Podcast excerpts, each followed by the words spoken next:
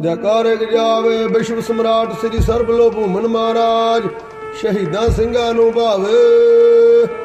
ਸਤਿ ਸ੍ਰੀ ਅਕਾਲ।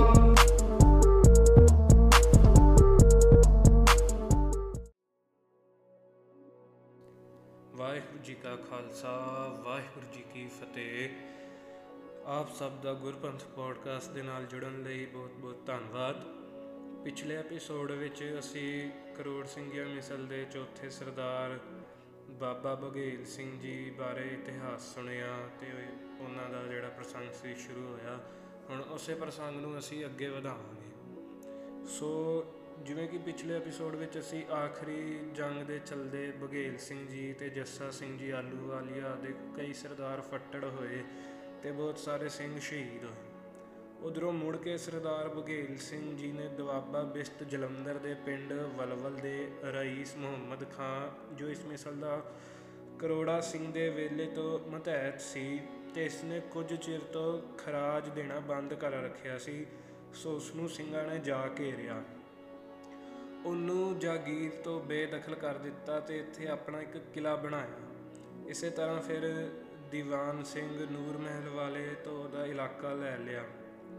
ਸੰਮਤ 1834 ਬਿਕਰਮੀ ਨੂੰ ਜਦ ਮਹਾਰਾਜਾ ਅਮਰ ਸਿੰਘ ਪਟਿਆਲੇ ਵਾਲਾ ਨੇ ਇਸ ਦੇ ਇਲਾਕੇ ਵਿੱਚ ਦਖਲ ਦੇਣਾ ਸ਼ੁਰੂ ਕੀਤਾ, ਤਦ ਇਹਨਾਂ ਨੇ 20000 ਘੋੜਸਵਾਰ ਨਾਲ ਲੈ ਕੇ ਖਾਸ ਸ਼ਹਿਰ ਪਟਿਆਲੇ ਤੇ ਹਮਲਾ ਕਰ ਦਿੱਤਾ। ਮਹਾਰਾਜਾ ਅਮਰ ਸਿੰਘ ਵੀ ਫੌਜ ਲੈ ਕੇ ਸਾਹਮਣੇ ਆ ਗਏ। ਕਧਾਮ ਦੇ ਮੁਕਾਮ ਤੇ ਦੋਨਾਂ ਜਿਹੜੇ ਲਸ਼ਕਰ ਸਨ, ਦੋਨਾਂ ਫੌਜਾਂ ਸਨ, ਉਹਨਾਂ ਦਾ ਟਾਕਰਾ ਹੋਇਆ। ਪਰੰਤੂ ਅੰਤ ਨੂੰ ਸੁਲਾਹ ਹੋ ਗਈ ਤੇ ਮਹਾਰਾਜਾ ਅਮਰ ਸਿੰਘ ਨੇ ਆਪਣੇ ਲੜਕੇ ਸਾਹਿਬ ਸਿੰਘ ਨੂੰ ਬਗੇਲ ਸਿੰਘ ਪਾਸੋਂ ਅੰਮ੍ਰਿਤ ਛਕਾ ਕੇ ਹਮੇਸ਼ਾ ਵਾਸਤੇ ਸੰਬੰਧ ਜੋੜ ਲਿਆ। ਇਸ ਦਿਨ ਤੋਂ ਮਗਰੋਂ ਹਰ ਇੱਕ ਲੜਾਈ ਦੇ ਸਮੇਂ ਇਹ ਸਰਦਾਰ ਮਹਾਰਾਜਾ ਪਟਿਆਲਾ ਨੂੰ ਮਦਦ ਦਿੰਦੇ ਰਹੇ। ਸਰਦਾਰ ਬਘੇਲ ਸਿੰਘ ਜੀ ਬੜੇ ਹੀ ਦੂਰ ਅੰਦੇਸ਼ ਤੇ ਅਕਲਮੰਦ ਸਨ। ਜਦ 1837 ਬਿਕਰਮੀ ਨੂੰ ਨਵਾਬ ਅਬਦੁੱਲਾ ਖਾਨ ਨੂੰ ਦਿੱਲੀ ਦੇ ਵਜ਼ੀਰ ਆਜਮ ਨੇ ਸਿੱਖਾਂ ਪਾਸੋਂ ਇਲਾਕਾ ਖਾਲੀ ਕਰਨ ਵਾਸਤੇ ਸ਼ਹਿਜ਼ਾਦਾ ਫਰਖੰਦਾ ਬਖਤ ਦੇ ਨਾਲ ਅਣਗਿਣਤ ਸੈਨਾ ਭੇਜੀ ਜਿਨ੍ਹਾਂ ਸਭ ਤੋਂ ਪਹਿਲਾਂ ਬਘੇਲ ਸਿੰਘ ਦੇ ਇਲਾਕੇ ਵਿੱਚੋਂ ਲੰਘਣਾ ਸੀ, ਇਹਨਾਂ ਦੇ ਨਾਲ ਬਿਨਾਂ ਕਿਸੇ ਤਰ੍ਹਾਂ ਦਾ ਟਾਕਰਾ ਕੀਤੇ ਤੇ ਫੌਜ ਲੰਘ ਗਈ।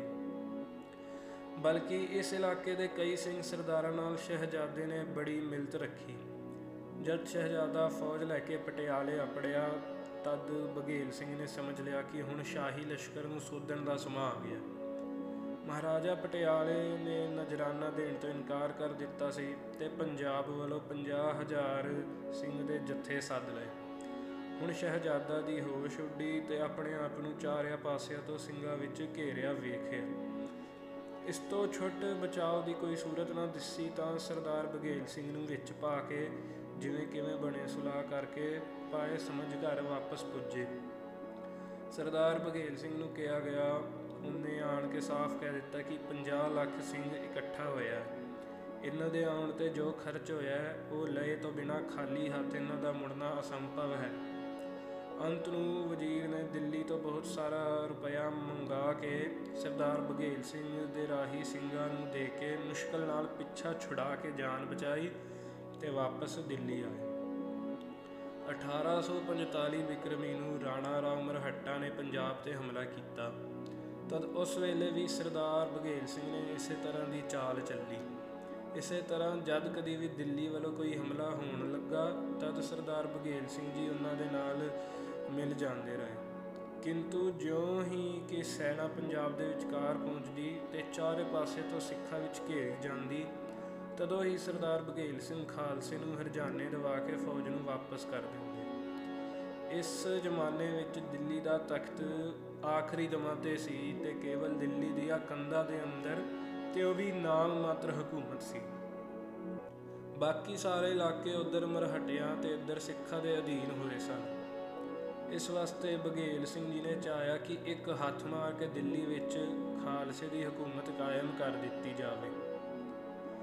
ਉਹਨਾਂ ਨੇ ਇਸੇ ਖਿਆਲ ਤੋਂ ਪੰਜਾਬ ਦੇ ਸਾਰੇ ਸਿੱਖ ਰਾਜਿਆਂ ਨੂੰ ਬੁਲਾ ਭੇਜਿਆ। ਹਰ ਇੱਕ ਸਿੱਖ ਸਰਦਾਰ ਆਪਣੇ ਆਪਣੇ ਜੱਥੇ ਲੈ ਕੇ ਆ ਪੁੱਜੇ। ਸੋ ਸਾਧ ਸੰਗਤ ਜੀ, ਹੁਣ ਅੱਗੇ ਬਹੁਤ ਹੀ ਰੋਮਾਂਚਕ ਵਿਸ਼ਾ ਸ਼ੁਰੂ ਕਰਾਂਗੇ, ਜੋ ਕਿ ਹੈ ਖਾਲਸੇ ਦਾ ਦਿੱਲੀ ਤੇ ਕਬਜ਼ਾ। ਤੁਸੀਂ ਸਭ ਨੇ ਸੁਣਿਆ ਹੀ ਹੈ ਜਾਂ ਪੜਿਆ ਹੋਣਾ ਕਿ ਸਿੰਘਾਂ ਨੇ ਲਾਲ ਕਿਲੇ ਤੇ ਖਾਲਸੇ ਝੰਡਾ ਝੁਲਾਇਆ ਸੀ। ਸੋ ਅਸੀਂ ਹੁਣ ਇਹਦੇ ਬਾਰੇ ਅਗਲੇ ਐਪੀਸੋਡ ਤੋਂ ਸ਼ੁਰੂ ਕਰਾਂਗੇ। ਕਿ ਕਿਸ ਤਰ੍ਹਾਂ ਬਾਬਾ ਬਘੇਲ ਸਿੰਘ ਜੀ ਨੇ ਤੇ ਜੱਸਾ ਸਿੰਘ ਆਲੂਵਾਲੀਆ ਜੀ ਨੇ ਦਿੱਲੀ ਤੇ ਰਾਜ ਕਾਇਮ ਕੀਤਾ। ਹੁਣ ਅਸੀਂ ਅੱਜ ਦਾ ਐਪੀਸੋਡ ਇੱਥੇ ਹੀ ਸਮਾਪਤ ਕਰਦੇ ਹਾਂ ਜੀ। ਭੁੱਲ ਚੁੱਕ ਲਈ ਮਾਫੀ।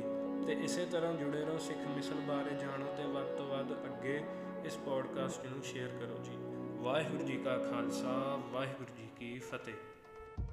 ਮਿਸਲਵਾਰ ਅਬ ਲੜਨੋ ਨਾ ਹੈ ਰਲ ਮਿਲ ਖੜ ਅਬ ਪੰਥ ਬਚਾਏ।